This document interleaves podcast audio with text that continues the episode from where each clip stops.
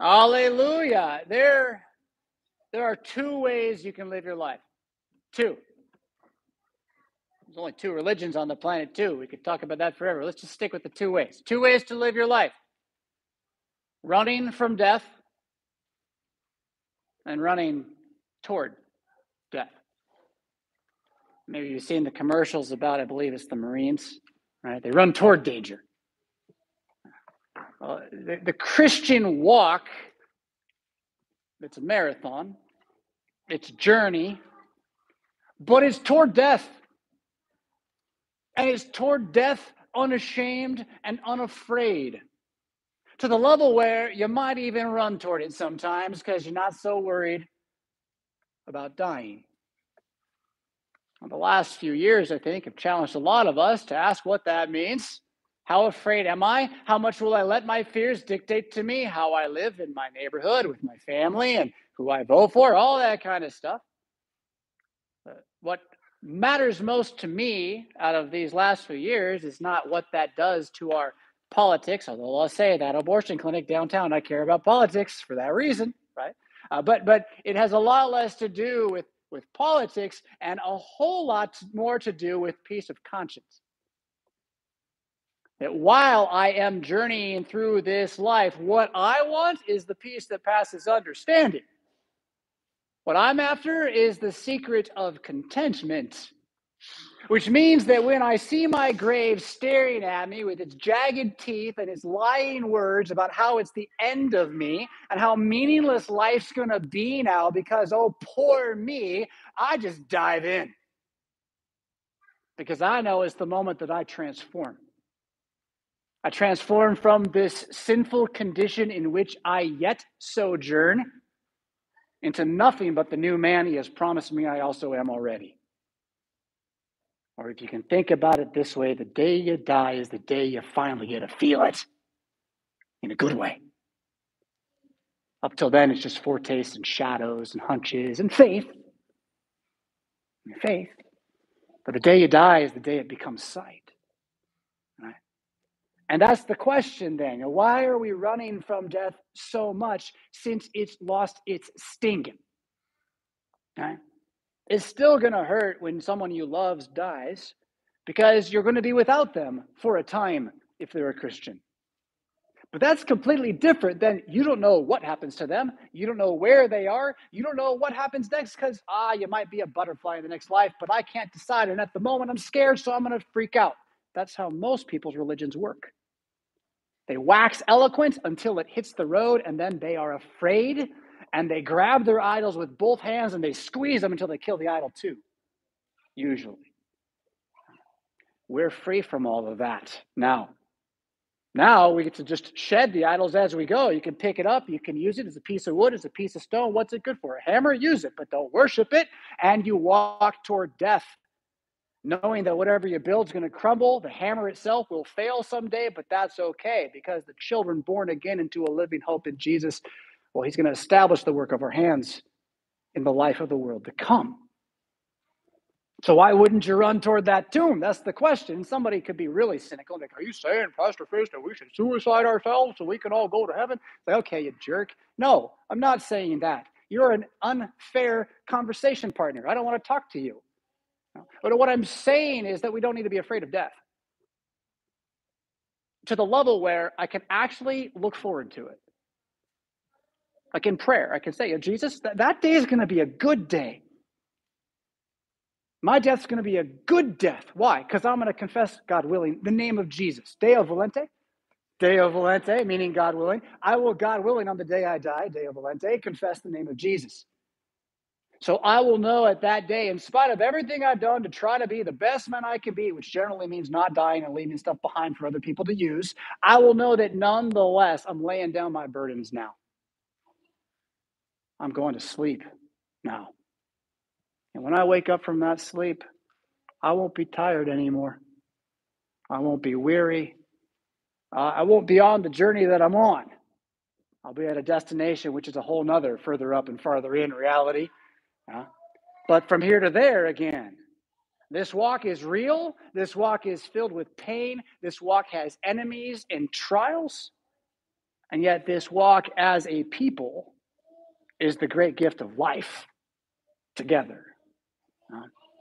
So, what we're going to be doing as we talk about that journey in the scriptures together while we each in our various families and neighborhoods throughout the week are living our lives. But we're coming here together to unify our minds in what the Bible says about our lives.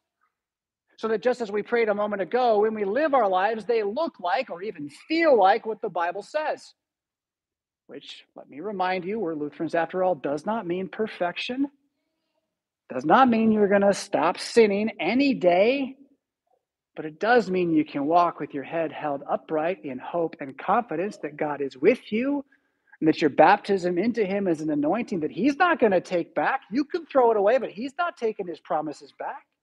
Yeah? There's power in this. There's verve in this, yeah? Running toward the tomb, being unafraid of death gives you zest for life. It's kind of amazing. You would think that, that staving off death would make you live better, but it doesn't. It makes you live like a coward knowing that the tomb is just God's gift of a sleeping place until your day of resurrection, now, now today, you can sacrifice all. Smile on your face while you do it, dance while the world burns, and give a hand to help the person who's falling at the same time. That's who you are in Jesus. That's the journey. Running toward the tomb is where it then again starts not you running toward your tomb. I've been talking about that, but in the text this morning, John chapter 20 is page 906 of your Pew Bible, if you'd like to turn there. John chapter 20 starts by running toward not your tomb, but Jesus' tomb. This is it. This is what changed the world. This is why Christianity is not any other religion. They all say nice stuff about loving people. Well, almost. tangent, you ready? Uh, this will be about a one minute tangent. You ever hear of the mound builders? You know the mound builders are? They're the American indigenous civilization that's not the Mayans and the Aztecs, but they built these giant mounds all over like this part of America. You can go see them down towards St. Louis and stuff. You know, we know their religion. They wrote it down. It's like 12 different points. It's like this never tell the truth, never trust anybody, get what you can while you can. That was their religion. Christians have a different walk. Our walk is love and is founded in confidence that God loves us. And that moment is proven once and for all, well, with the empty tomb. So why wouldn't you run there, right? All right, so here we go. Chapter 20, verse 1, bottom of page 906. Now, on the first day of the week, Mary Magdalene came to the tomb early while it was still dark and saw that the stone had been taken away. Do you remember from Mark 16 last week? Almost all of that was there in Mark 16. Almost all of it, but there was like other stuff too. There were other women, right? Um, uh, they are talking about who's going to roll away the stone. He talks about how big the stone is, right? But same story otherwise. Um, for those of you who are new this week, we did Mark 16 last week and dealt with the fact that the early versions of Mark end earlier than the English in your Bible, and they end with the women running away scared. And so what I want to show you how is how like even if Mark doesn't have the long ending, like we know they didn't run away scared forever because it says here they ran away, and it's going to tell what she did. Um, see verse two, she ran and went to Simon Peter and the other disciple. Also in Mark, Mark has the angel tell Mary, "Go tell Peter." But, well, she did it. There it is, right? So again, we don't lose anything with this textual debate about the end of Mark, but we do see the same reality of Sunday morning happening here. The eighth day, the first day of the week, the new day of creation, they go expecting Jesus to still be dead because they don't believe it, and they find that it's not. And she then again runs to tell Peter about this. What she tell Peter at the end of verse 2? They have taken the Lord out of the tomb, and we do not know where they have laid him. A really, really interesting confession of both faith and not faith at the exact same time. Notice she thinks he's still dead, right? The body is still dead. We don't know where it is, but he's certainly not risen. But then she calls him the Lord, which you might not think much of that, but for a Jew to say that, that means God. it's like he's God. Uh, they don't know where they put God's body. You know, that's kind of what she says here. You can see like the growth, and you like the moment of faith is right there, and yet there's confusion. And what's the confusion? Well, the lie the lie that's not going to get understood until they see him face to face. That's part of John's point, is that for the early resurrection, uh, the word itself wasn't enough. They actually needed Jesus, who is the word, as enough physically there. Mary, he'll say to Mary. Thomas, he'll say to Thomas. He'll call them by name. Put your hands in my side, all that kind of stuff. So the unbelief that we see among them now, it's not like they're all going to hell. It's more like they just are super ignorant Christians they, don't even know how to use their faith. They're not even sure they got it. And they're fleeing and things like that. And yet, here is this spark of news. Uh, I skipped over one piece before verse 3 that, you know, John probably is the one referenced as the disciple whom Jesus loved there. So Peter's with this other disciple um, whom Jesus loved. That's really the best way to translate it if you're going to be literal. Um, but in English, it sounds a bit arrogant, right? As if Jesus had favorites and John was his favorite. Um, that's not really what John's getting at here. I think the best idea is that most of the men in the apostolic band, Peter, James, you know, Bartholomew, these guys are all at least 25, and some of them up in their 40s and maybe 50s, maybe even older than that. Um, and John would be like the only one who's 17. And so for three years, you got this group of 12 guys plus a bunch of others traveling around the countryside, like with crowds of people, right? Like they're they're changing the world in front of the world. And this 17-year-old kid's right there, and Jesus is kind of always coming up behind him and poking his ear or something, you know. Um, giving a little flick or the wet willy or, or something to like say, hey, I, John, I'm here with you, man. Like, don't worry about it. You're okay. So there's like a kid brother thing going on, the disciple whom Jesus loved. I think we should take it that way. It's also then um, John's signature on the book a little bit. Uh, he here I am in the book, but I'm not going to use my name. That would be too too glorious, right? Mark does the same thing with himself. I didn't talk about this when we looked at that text on Good Friday, but uh, there's this young man who runs away and loses his cloak, a blanket cloak, and he ends up naked, fleeing. That's probably Mark. Uh, why doesn't he say it's me? I mean, really? Because uh, uh, he's confessing his sin and he's confessing his witness at the same time, right? And so John, see him kind of in the same boat here a little bit. So in any case, John's with Peter. Peter hears Mary tell him they've stolen the body. You know, the first argument against the resurrection. They've stolen the body. We'll leave that for another time. Um, but verse 3 So Peter went out with the other disciple, and they were going toward the tomb. Both of them were running together. I just wanted you to see this, right? So, like Jerusalem, where are they in the city? I don't know, but it's it's a city on a mountain, and there's this big valley, and then there's like another hill, and like it's, it's a big place. I mean, it's not Rockford. Rockford's huge, but um, it's a it's a big place, and the streets are like made of stone or dirt. The houses are cobblestone or some sort of putty or stucco or whatever, but like you have this like ancient world, no electricity feel. It's still super early in the morning, and these two men are running through the streets of the city. Which you remember, I said this a little while ago. You don't do that. Like you're not out for a jog. Are there troops coming? What's going on? They're just running. And in fact, they're running so much that the younger guy leaves the older guy in the dust. He outraces him. No, I wonder what what Peter's thinking as, hmm, as he runs. I don't know. Uh, but he outruns him. He gets to the tomb. Okay. So I'm going to have us pause here and read a little bit out of order to try to show something I think John is doing with the tomb and running toward the tomb and going into the tomb that applies to Peter for our sakes. Um, and to do that, we're going to have to go to the very end of the book and then kind of read backward a little bit. So turn the page uh, to, uh, let's see here. No, I'm sorry. It was on that page. Bottom of the page in the right column, um, verse 18.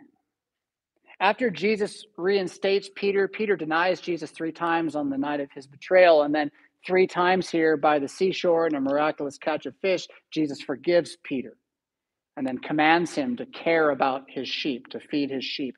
Um, so the last of those statements, feed my sheep, is at the end of verse 17. Then verse 18, he says, Truly, truly, I say to you, Peter, um, when you were young, you used to dress yourself and walk wherever you wanted. But when you are old, you will stretch out your hands, and another will dress you and carry you where you do not want to go. If they're like, that's a weird thing to say, Jesus, John interprets it for us in the next line. He says, This was to show by what kind of death he, Peter, would glorify God. And after saying this, Jesus says to Peter, Follow me. So, can I put it in English for you? Uh, hey, Peter, feed my sheep. And when they crucify you, I know you won't want that, but it'll be okay. Follow me. And off he goes. It's quite a thing to say to anybody. Yeah. Um, and then, well, what's Peter do? verse 20, next verse is fun. So Peter turned and saw John, the disciple whom Jesus loved, following them, the one who also had leaned back against him during the supper and had said, Lord, who is it that is going to betray you? Verse 21. When Peter saw him, he said to Jesus, Lord, what about him? What about this man? I love it. So, Peter, you're going to get crucified. You're not going to like it, but follow me. He's like, What about John? Him too, right?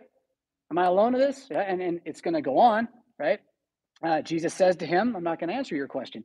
If it is my will that he remain until I come, what's that to you? Uh, if you follow me. Verse 23 So the saying spread abroad among the brothers that this disciple, that's John, was not going to die. Yet Jesus did not say to him he was not going to die. Uh, but if it is my will that he, John, remain until I come, what is that to you? This is the disciple who's bearing witness. All right. So whether or not John is still alive today, I, I, I think that the easy answer is no, he died uh, around 105, 110 uh, AD, somewhere in Ephesus, uh, sometime after Mary, the mother of our Lord, died. I mean, she would have been there as well, uh, under his care uh, for a, a, amount of time. So uh, the issue isn't really so much John's resurrection here, although I, I John's death. I, I find it funny that Peter wants to to know about John, but the issue is both John and Peter knew Peter was going to die first, and they knew it was going to be a brutal death, and they knew that they wouldn't even want that death, that Peter wouldn't want this death. Um, and uh, knowing that, then John builds this into the story a little bit. Um, so let's let's go back to the the gospel reading that we started with. We're in the gospel, excuse me. Let's go back to the uh, chapter twenty, where they get to the tomb, right? And John outruns Peter. Um, uh, Got to find the verse. Uh, we're going to look at uh, verse four, right? The other disciple outran Peter and reached the tomb first and you get this little bit stooping to look in. He saw the linen cloths lying there, but he did not go in. Then Simon came following him, and he went into the tomb. So you got these two guys running through the streets of old school Jerusalem. Peter sees John getting further away. He rounds a corner and now he can't catch up, but he knows where he's going. He's running with everything that he's got toward this proclamation of an empty tomb. He sees now there's John standing by the grave, looking at it. He just runs right past him into the grave. Like, I, I really, it didn't happen this way, but I totally picture him belly flopping. Like, he's just out into the grave. Because that's what the gospel of peace gives you. Peter forgot about himself. He forgot about what he was supposed to do. He forgot about his needs. He forgot about his doubts. He forgot about the shaming lies he told himself. And he ran into the grave with everything that he had because that's where he thought he'd find Jesus. Now, the good news again is he's more than finding Jesus now, right? He's not just finding the teacher who was a teacher, he's finding the king who is God. And of course, that'll happen by the end of the night as Jesus appears to them. At the moment, verse 5, excuse me, verse 7, 6 and 7. He saw the linen cloths lying there, and the face cloth which had been on Jesus' head, not lying with the linen cloths, but folded up in a place by itself. So, there between uh, verse 7 and verse 5, about these cloths lying inside the tomb, um, this would be tangent about three minutes. Uh, this would be where the Shroud of Turin conversation comes up. And it's Easter season, which means the Shroud of Turin was on the Discovery Channel like two weeks ago, probably. So it's it's in the air right now, this, this blanket, this wrapping that's been found. It's in, I believe, a monastery in Europe, and something about it is really weird. It's got these like radiated scars on it that look like a crucified body and it has scars on the face and head and and it seems to be impossible. You can't even make or fake this thing. And so well then it must be the the doc not the document the uh, the cover that was on jesus right? It was the cover that was on jesus and when he rose from the dead the glorious light that burst for him left forever a mark of witness on this little cloth. And so now you can know for sure jesus has risen from the dead because of this piece of cloth that's where I don't want to go, though. Did you, did you follow me all that way? Or did you say, wait a minute, Pastor, you went off track? I hope you did. It was okay up until I said, now we can trust in Jesus. Why is that? Because I don't know anything about the Shroud of Turin, actually. I've heard stories about it, I've watched documentaries on it. Don't, don't ever confuse a documentary for knowledge, please. You haven't studied anything if you've watched a movie about it. That's not how it works. The Shroud of Turin is a fascinating thing, but the issue is that in this text we just read, there's more than one cloth on Jesus. And the Shroud of Turin is a single full body wrap that goes over him multiple times. So, my question as a pastor who loves the Bible is what's the Bible talking about then? If this shroud over in Europe, this relic that people travel to pray to, is really his. Now, I'm not saying it's not, right? There may have been, you know, more than one here, and one of those linens wrapped all the way around him. It is, in fact, the Shroud of Turin, and it is, in fact, a witness, like Ebenezer of old, to the historicity of the Old Testament. That's all good as long as you don't put more trust in the Shroud of Turin that you put in the Bible. You want to trust the Bible and what it says, and as a result, see the world and say, "Ah, oh, the Bible says this about that." Not the other way. See the world and look in the Bible and say, "Where does it say what the world says?" That's, that's the wrong way. Right? We want to go from the text to our lives. And to me, this issue of the Shroud of Turin and the fact that my complaint, my only complaint about the Shroud of Turin ultimately, is that the Bible says more than one linen. And I've never had anyone seriously take me up on answering that question. I've tried. I'd love to see the scholarship on it, proving to me that they use multiple linens and the shroud is just like one of the multiples, blah, blah, blah. In any case, was that more than three minutes? Shroud of Turin is something to argue about for no good reason, if you like. You know, so, so, there you are. Um, just don't excommunicate anyone over it. Uh, coming back to the, the more important stuff, right? Uh, so the other disciple, verse 8, who had reached the tomb first, also went in. John does die, or he goes in the grave at least, he says, right? So see how that parallel between the end story and here now, there's some metaphor going on. Um, it's going to happen again uh, one more time. He goes in first. Uh, he saw and believed.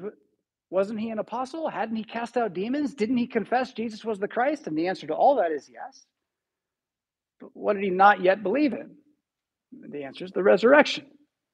And he goes in now and he sees and he believes, but he, he kind of doesn't still. It'll say he believes again later, and he'll say in a moment, well, it says, as yet they did not understand the scripture, right? He's, no one's really got it yet that he must rise from the dead. And the disciples went back to their homes. Right? And isn't that really what Mark's message was again and again? Like, here's Jesus, not going to hide, not going to stop, going to blow you away, and yet nobody can figure out, oh, that's the Son of God. Here he is saying again and again, I'm going to die, and after three days, I'm going to rise. And they're at best saying, no, you won't. And then after that, they're like, let's argue about who gets to be number two.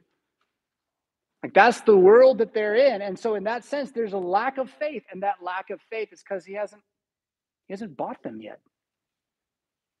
He didn't die yet. He didn't rise yet. And so there's a there's an Old Testament reality still in place, like a veil, like a cover on their on their life in Christ that the resurrection is going to unleash.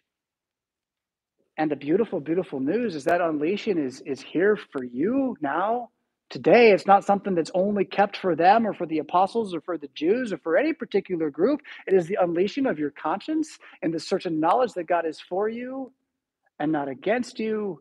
And the resurrection of Jesus proves this for the whole universe. And you're part of the whole universe. And if you'd like some more confidence in the matter, then we'll wash you with water in the name of Jesus Christ and declare to you that your sins are forgiven. And you can have confidence in that. And if you still don't have enough trust, guess what? Every week there's a meal that tests your faith. We eat it. I give you some bread and I tell you it's Jesus, and you have to either believe it or not. But it's there so you can believe it. And every time you believe it, guess what? You just grew in the faith one more time. Again, today, alive, anew. What a beautiful, beautiful thing. Understanding the scripture. That's the issue I want us to work on as we journey. That's why you would run like someone in a race when we talk about, say, living the Christian life or maybe just living today in trust. Uh, can you turn to 1 Corinthians 9? This is on page 956, 957, excuse me. You heard it read a little bit ago.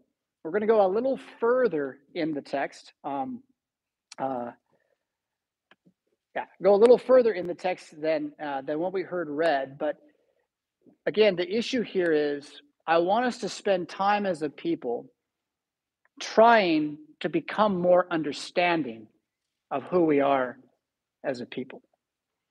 And the way to do that is to share a common story that we all know is about us. Right? It's not a story we made up, like you know Barney the dinosaur or Star Wars. Although notice how Star Wars creates tribes. It really does. You see someone who likes Star Wars, they're like tattooed with it, right? It's it's tribal. Huh?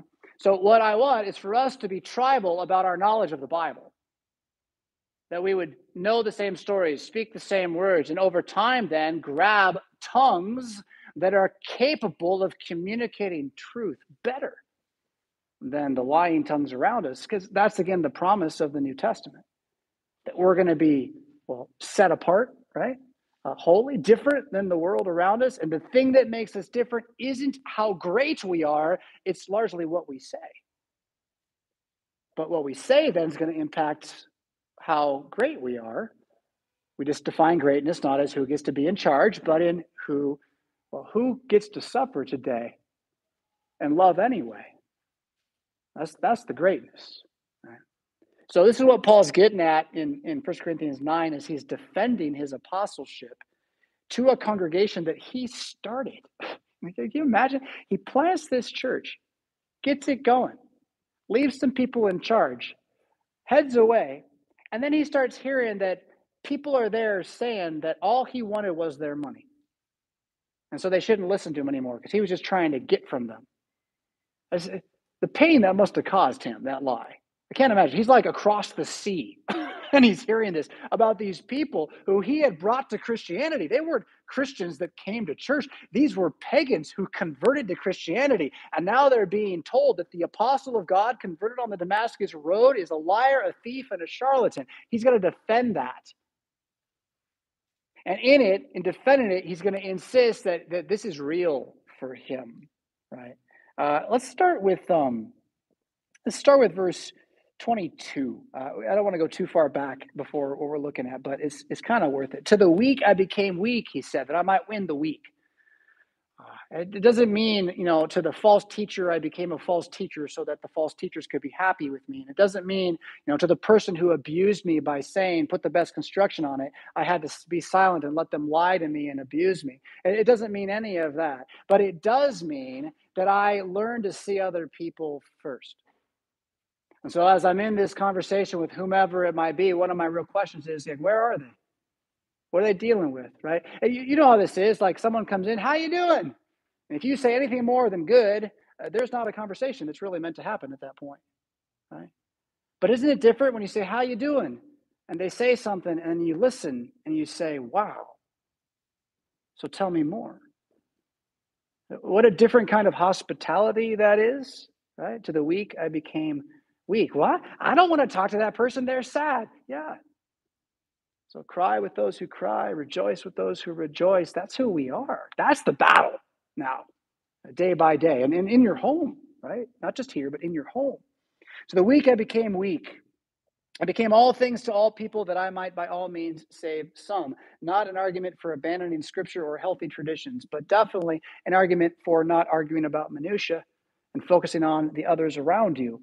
Verse 23 I do it all for the sake of the gospel. Remember that word, gospel, good news, announcement of victory. And the gospel, particularly, we looked at Romans last year, the Son of David is risen from the dead. That's the good news. The King of Israel is risen from the dead. That's the good news. From there, forgiveness of sins flows. From there, atonement flows, right? But it all starts with He is risen.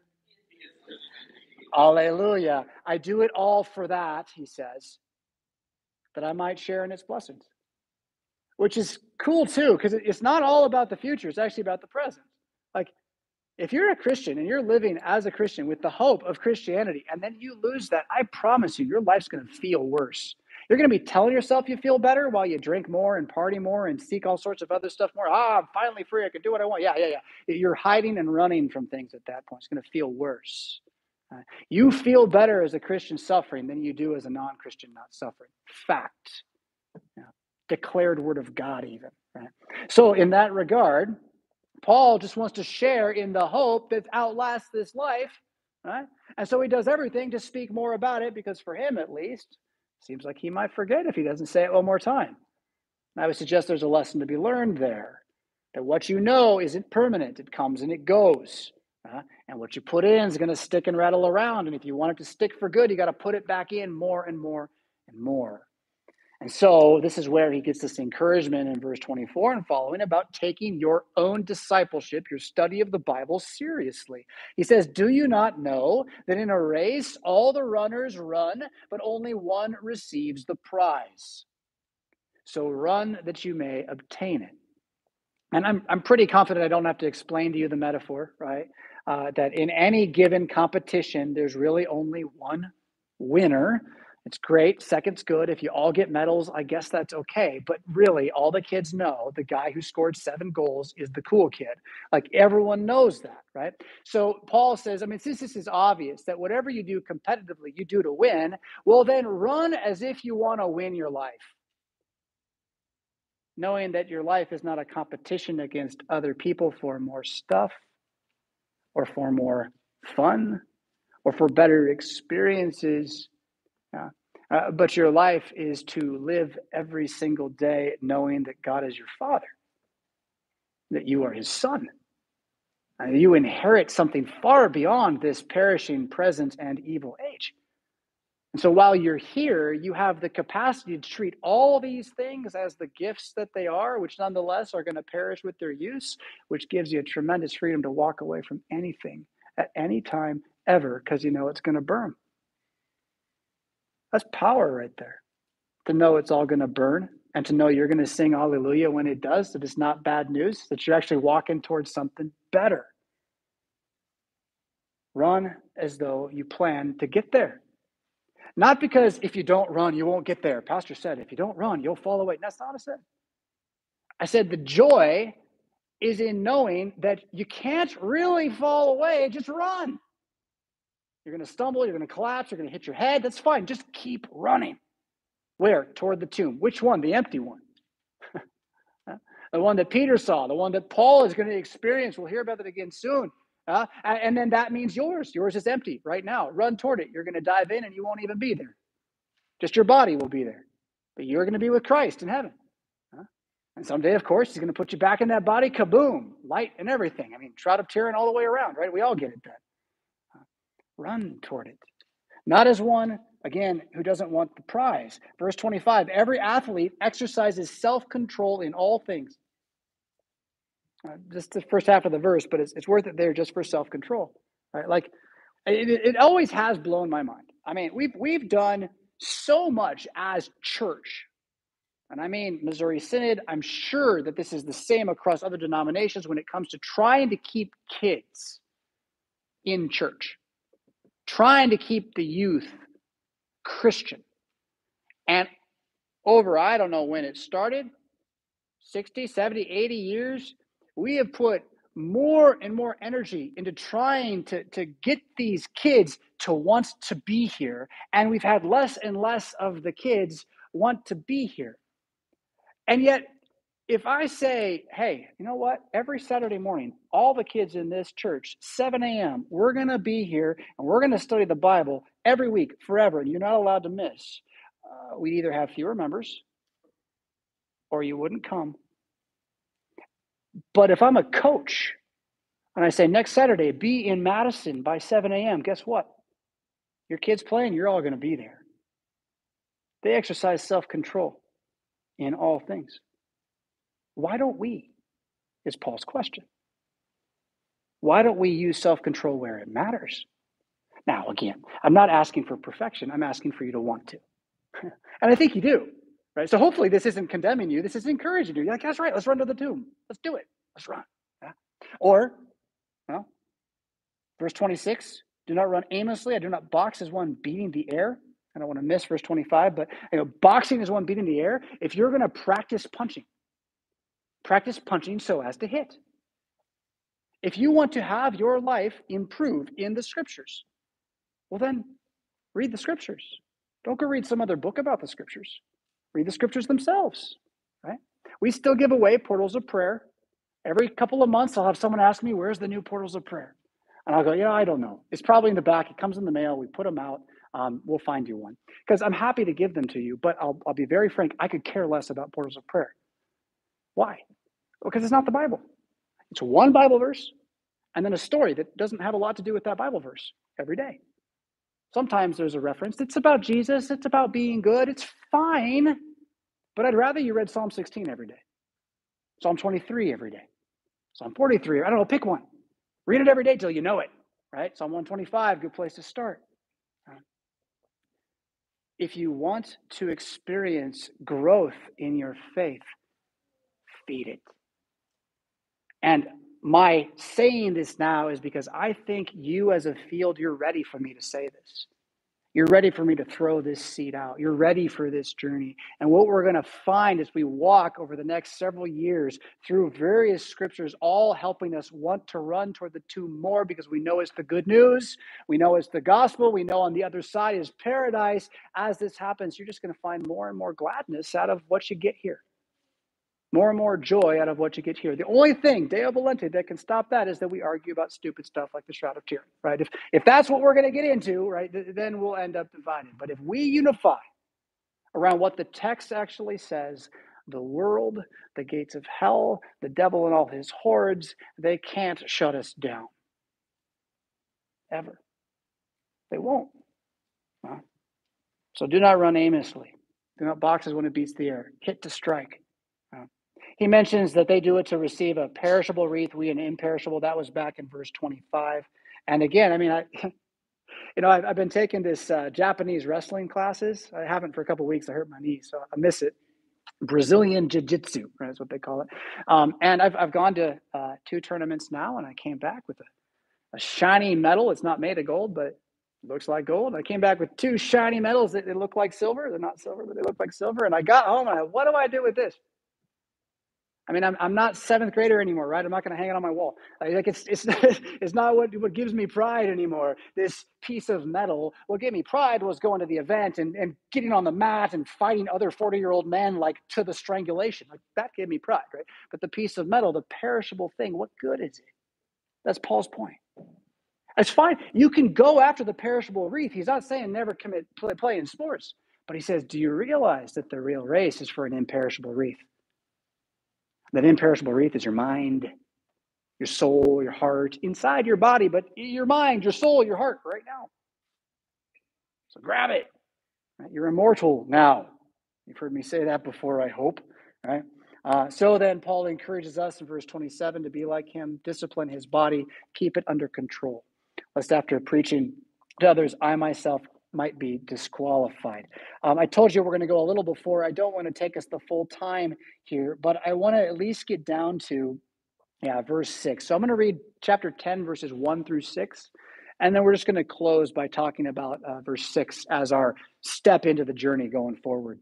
Uh, so uh, Paul says, I don't want you to be unaware, brothers, that our fathers were all under the cloud and all passed through the sea, and all were baptized into Moses in the cloud and in the sea, and all ate the same spiritual food, and all drank the same spiritual drink. For they drank from the spiritual rock that followed them, and the rock was Christ.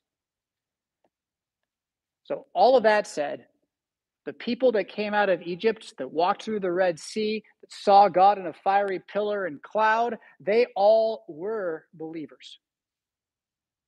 Nevertheless, with most of them, God was not pleased, for they were overthrown in the wilderness. Now, these things took place as examples for us, that we might not desire evil as they did.